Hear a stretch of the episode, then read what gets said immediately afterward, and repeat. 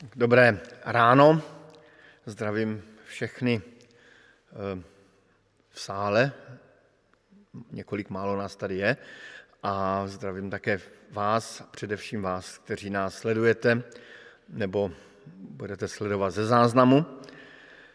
Eh, dnešní modlitba nebo dnešní název dnešního kázání je, volili jsme takový název, Páter Noster, tedy modlitba páně. Eh, na obrázku vidíte eh, Páter Noster, tedy slavný výtah, který na mnoha úřadovnách eh, dodnes slouží a tento obrázek přímo je z Brna, kde jsem tento výtah objevoval a vždycky jsem se bál do toho výtahu vstoupit. Poprvé jsem v něm vstoup, do něj vstoupil s tatínkem, ten mě dokonce provezl i tou horní částí výtahu, eh, když se to bylo zakázáno, tak přesto mě tam provezl, abych to viděl, jak to tam funguje. A eh, zbuzoval vždycky ve mně ale takovou jakousi eh, bázeň. Možná, že se ptáme, proč se tento výtah nazývá Paternoster. Může to vypadat, že to je výtah do nebe, ovšem z druhé strany je to i výtah někam do podzemí, raději nedomýšlet. Ten název je docela prostý kvůli tomu, že ty jednotlivé kabinky připomínají eh, růženec, který se lidé modlí a tam se člověk několikrát opakuje eh, právě modlitbu Otčenáš a odtud se vžil název i pro tento výtah Paternoster. Ale já bych se přidržel té myšlenky, že eh, takový výtah nás vytahuje opravdu do nebe a modlitba nás nějakým způsobem vytahuje opravdu do nebe. A tady je dobré si dát otázku, jaké jsou vlastně naše modlitby. Líbí se Pánu Bohu? Nezatěžujeme, nezatěžujeme našimi modlitbami Pána Boha? Já se vždycky eh, trošku zbázní vracívám k Jobovi, ke knize Job, eh, kde promluví po dlouhém mluvení lidí i Joba eh, pán Bůh a začíná slovy, kdo zatěžuje úřad boží neuváženými řečmi. A tak se vždycky ptám, co když zatěžuji svými modlitby Pána Boha. A tak je dobré se čas od času vrátit do školních lavic křesťanského života a zjistit, jak má vlastně vypadat taková obyčejná normální modlitba. Za pánem Ježíšem přišli učedníci, tak to čeme v Lukášově evangeliu, a dali mu prozbu, nauč nás modlit. A pán Ježíš jim neřekl nějaké super mystické tajemství, ale řekl jim jednoduchou, obyčejnou modlitbou, která dokonce začíná až tak hodně dětinsky, eh, možná nedůstojně. Tu modlitbu, která je podobná té, eh, co se možná i učedníci sami modlili. A tak eh, pojďme projít celou modlitbu Kristovu, modlitbu Pána Ježíše Krista a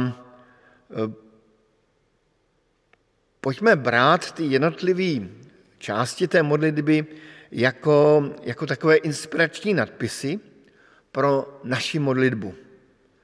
A bereme, ji, bereme to jako jakýsi návod a můžeme vždycky ten, ty slova té modlitby doplnit třeba našimi vlastními slovy.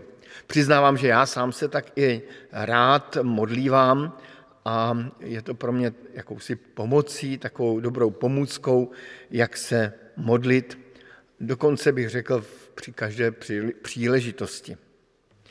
Ta modlitba začíná slovy Otče, Abba, um, otěcko, tatínku. To je, to je velmi intenzivní oslovení, které můžeme slyšet od dětí, když oslovují svého otce v Izraeli. Ukazuje na velmi blízký a citový vztah. Když oslovujeme Pána Boha, tato, tento úvod nás vyzývá k tomu, abychom do toho oslovení dali mnoho. Já jsem často to oslovení tak nějak přecházel, až si pamatuju na jednu chvíli, kdy jsme z mládeží, kdy jsme byli v horách, probírali tuto modlitbu páně každý den kousek ve skupinkách. A tam mě tehdy napadlo, že bych se modlil tu modlitbu právě jako, jako kdyby to byly nadpisy. A vím, že jsem byl někde na nějakém kopci, na malé fatře, byl jsem tam úplně sám. A když jsem z toho kopce scházel, tak jsem si řekl, tak, tak začnu s tou modlitbou a do té prázdnoty a do té samoty, eh, která byla kolem mě, se najednou z mých úst oslo, o, ozvalo Otče. A v tu chvíli jsem se zastavil. A v podstatě další, další možná hodinu, možná i více, jsem strávil u tohoto prostého oslovení. Otče. Jako kdyby mi v, tu chvíli došlo, že mám v nebi Otce. Něco, co jsem věděl, ale najednou jsem to věděl mnohem jasněji, intenzivněji. Najednou jsem si uvědomil, že uprostřed světa, ať jsem kdekoliv, nejsem sám. Mám v nebi Otce.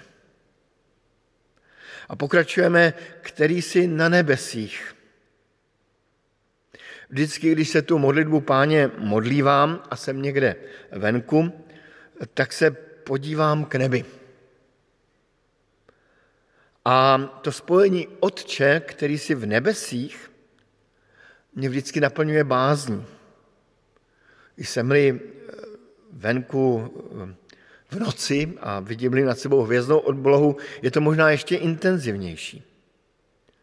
Otče, který jsi v nebesích. Oslovuje, oslovujeme někoho, kdo je nesmírně blízký a přitom velmi vzdálený. A kdo je vládce celého světa. Je dobré si v tu chvíli uvědomit, před kým v modlitbě stojíme. A to je právě dobré si uvědomit hned na začátku. Otče náš, který jsi v nebesích. Zapomněl jsem tam ještě na to jedno slůvko a to je to náš. Náš. Je to rovněž silná výpověď. Ne, neříkáme oče můj, a říkáme Otče náš. Není to Pán Bůh, kterého máme pro sebe, kterého jsme si nějak přivlastnili, zprivatizovali, ale je to náš Otec. Nás všech. I těch lidí, které máme rádi, i těch lidí, které nemáme rádi. I těch lidí, které neradi vidíme, se kterými máme napětí. Je to Otec nás všech úplně všech.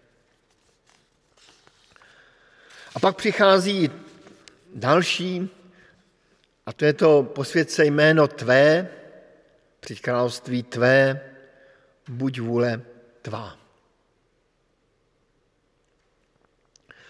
Když jsem měl přípravu na křest s jedním mladým, eh, v té době ani eh, dorostencem, akorát končil základní školu a tak jsem se ho ptal na otázku, proč se modlíme. A on mi tehdy odpověděl nesmírně hezky. Říkal, modlíme se kvůli tomu, abychom se více spolehnuli na Pána Boha a méně spolehnuli na sebe. Abychom si uvědomili, že na náš život nestačíme sami.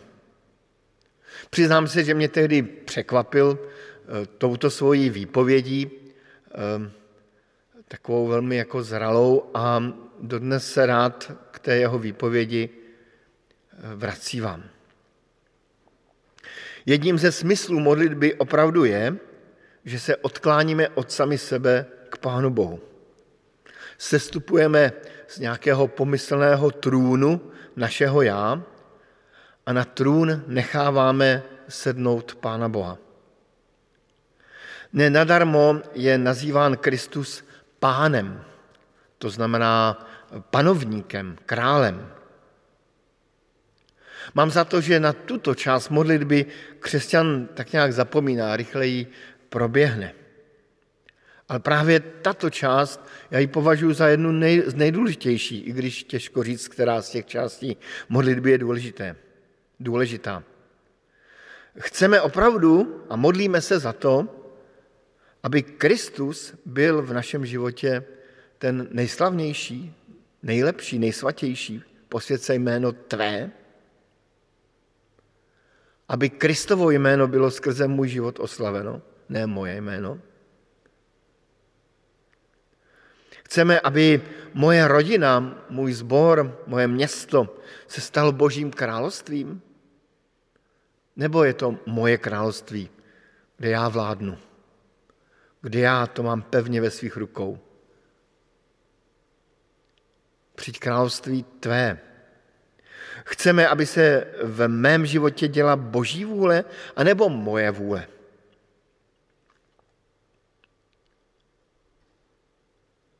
Pokud eh, se nám nechce pustit toto Pánu Bohu,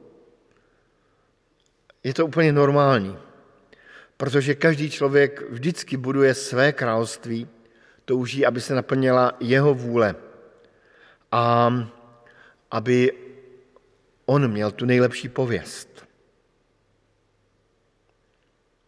Ale přesto ta modlitba páně nás vede k jakému si napětí, k jakému si vnitřnímu zápasu. O co mi v životě jde? Sám někdy mývám pocit, jako kdyby se bořili ledy, jako kdyby nějaký boží ledoborec najel do mého života, do mého království, do mých vůlí, do mých představ. Až to někdy jakoby praská. Proto mám tuto modlitbu velmi rád a tento úvod velmi rád. A potom konečně přecházíme k nám samotným. Možná by, že bychom čekali něco vznešeného, něco krásného, něco takového zbožného. A je tady chléb náš každodenní, dej nám dnes. A tím zase vyznáváme svoji závislost na Pánu Bohu i v těch materiálních věcech. Ta prozba za chléb může být nadpisem pro část modlitby, kdy právě prosíme za ty materiální věci. Krásné na té prozbě je, že Bible stojí oběma nohama na zemi. Že hned první věc, o které žádáme, je právě jídlo. Pán Bůh velmi dobře ví, že tady je nějaká priorita, že my potřebujeme nějak žít. Je zajímavé, když se podíváme do knihy Přísloví a kdybyste sezbírali verše, které se týkají určitého tématu, tak právě verše o bohatství a o materiálních potřebách člověka, těch je tam nesmírně mnoho, až překvapivě mnoho. Mě samotného to zaskočilo. A snad i proto tady ta modlitba začíná, ty prozby za nás začíná chleb náš vezdejší, každodenní, dej nám dnes. Tedy v této modlitbě se modlíme nejenom za chléb, ale i za peníze, za, za požehnání v rodině, za naše domy. A zároveň, kdykoliv se modlím tu modlitbu a říkáme chléb náš vezdejší, uvědomuji si, uvědomuji si kontrast mezi tím obyčejným chlebem každodenním a bohatstvím, který každý z nás má v ledničce, ve svém domě, ve svém autě.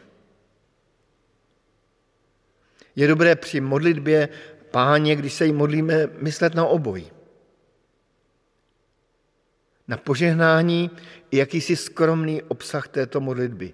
Chléb náš vezdejší.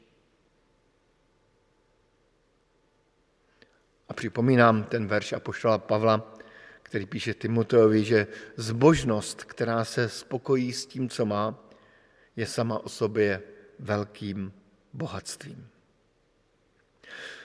A potom přicházíme k další prozbě, kterou pán Ježíš zařadil do modlitby a kterou nemáme opomenout.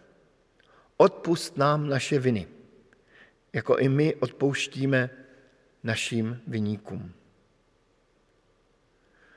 Ta prozba nás až trochu sráží na zem.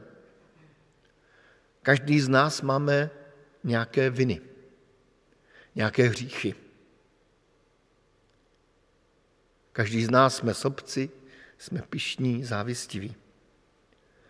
A vůbec se nám to nechce přiznávat, ale pán Ježíš říká, budeš si to přiznávat v každé modlitbě. Odpust nám naše viny. A zároveň si v každé modlitbě budeš muset přiznat, že sám si viny neumíš odpustit. Že to prostě nejde. Se sebe, ze, ze sebe sejmout tu tíhu těch vin. Jediný, kdo může odpustit, je Pán Bůh ve svém synu Pánu Ježíši Kristu. Pro smrt Pána Ježíše Krista a pro jeho vzkříšení, pro jeho oběť na kříži.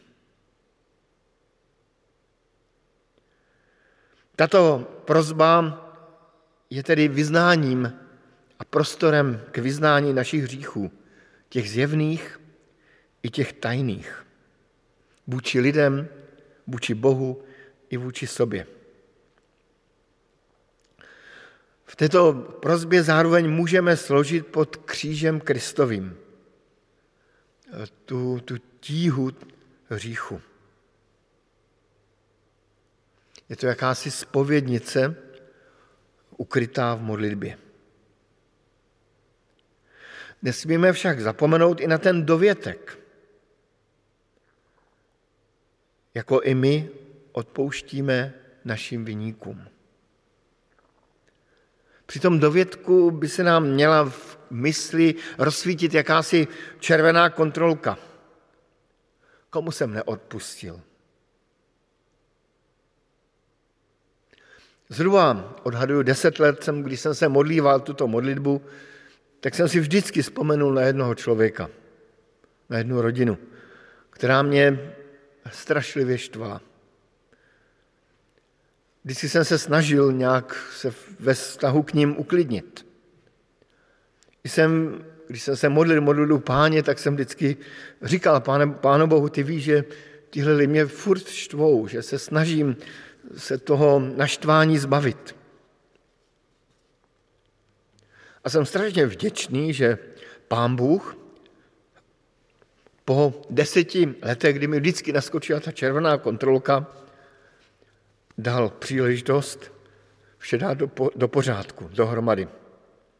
Že když nyní se tu modlitbu modlívám, když vzpomenu na tuto rodinu, tak se mi možná rozsvítí taková radostná, teďka nevím, jaká je, radostná barva, nějaká veselá kontrolka.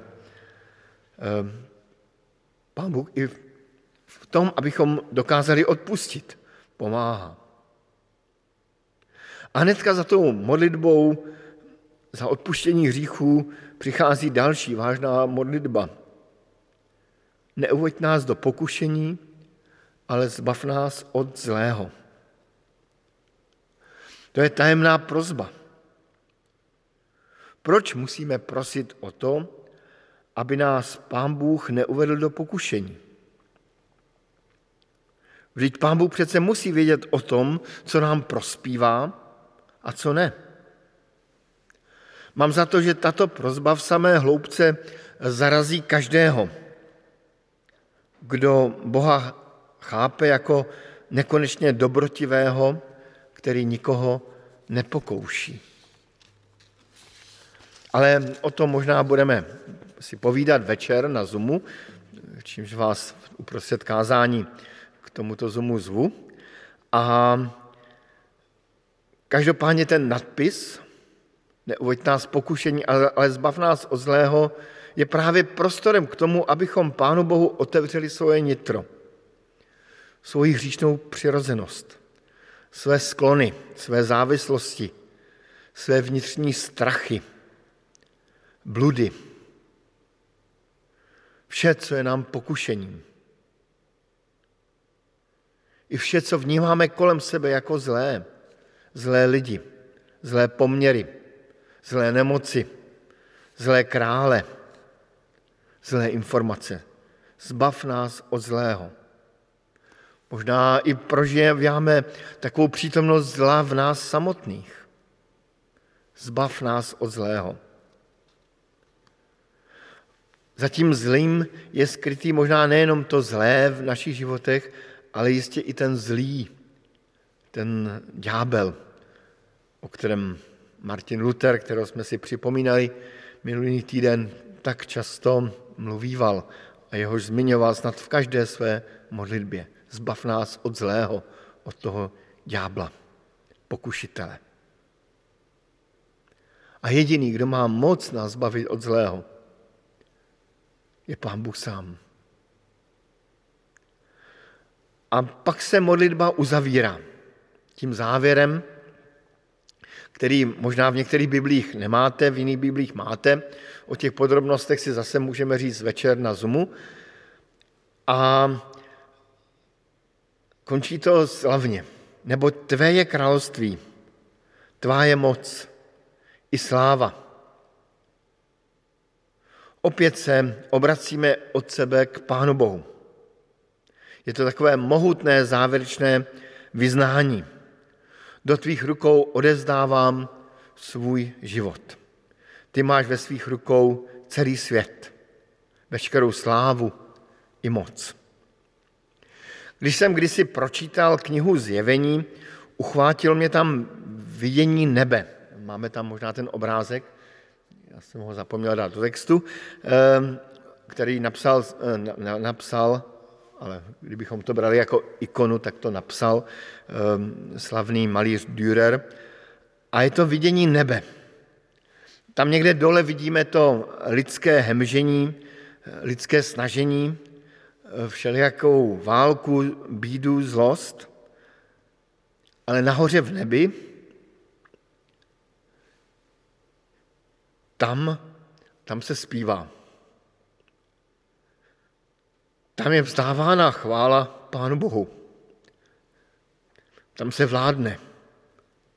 Tam je ten trůn té pravdy hlavní sídlo. A sem k tomu trůnu božímu a k trůnu beránka, k nohám nejvyššího vládce, tam jakoby dopadá ta naše modlitba. Tam dochází. Tam je uložena. Dokonce ve zjevení je tam ten příklad, že tam je to kadidlo a je tam výslovně napsáno, že to kadidlo, ten kouř před božím oltářem, to jsou modlitby svatých. To jsou i naše modlitby. Právě na závěr modlitby můžeme znovu pohlednout k nebi a říct si, došla tam ta moje modlitba nebo nedošla. Věřím, anebo nevěřím. Mělo smysl se modlit, nebo to nemělo smysl se modlit. A proto ta modlitba končí těmi slovy Amen. To znamená, to slovo Amen, kdybychom nějak studovali ten, to, to pozadí toho slova Amen, tak souvisí se slovem víra. To znamená, že říkáme, ano, je to věrné. Je to spolehlivé. Věřím tomu. Je to tak. Mohu si být jist. Někdy se to překládá jako staniš se, ale to vůbec není dobrý překlad. Slávek Klesandr, český písničkář, v jedné skvostné písni o modlitbě končí právě slovy Závora paměti zvolna se zavírá. Jediné, co zůstává, víra a nebo nevíra. A tady přicházíme ke konci té modlitby. A já se vždycky, když se domodlím, tak eh, si právě toto říkám. Věřím anebo nevěřím, jak to je? A nakonec se vždycky propracuji k tomu, věřím. Tím se dostáváme do úplného závěru kázání. Eh, a tady bych vzpomenul na svá studentská léta, kdy si mě ve škole eh, učil architekturu starý pan profesor Bukovský.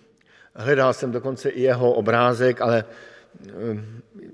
marné, marné, nešlo mi to. Tam, to byl takový opravdu velebný starý pán. A my jsme s ním kreslili různé kostely, okna a také sloupy. A vždycky si vzpomínám na to, jak vždycky přišel a podíval se na to, co jsme namalovali a říká, on tak trošku koktal, nedělám si z něho legraci, spíš naopak z úcty k němu předvedu, co on říkal, vždycky říkal, pa, pa, pa, pa, pa, pa, pane kolego, pa, pa, pane kolego, vždyť ta vaše kresba nemá žádné p, p, proporce, pro, proporce, proporce to nemá.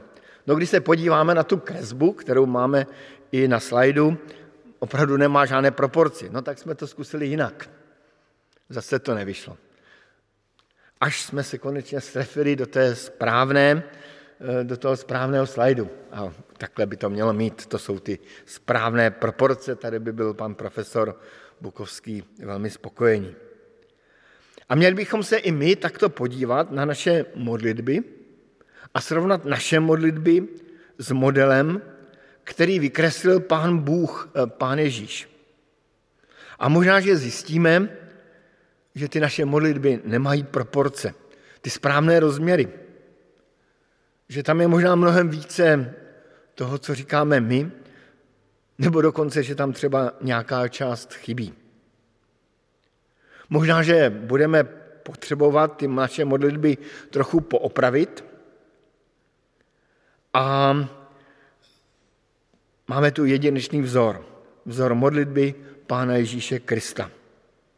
Jsou i jiné modlitby, příklady modliteb v Bibli, modlitby kající, žalostné, rozjímavé, oslavné, ale ta modlitba páně, to je jedinečná modlitba.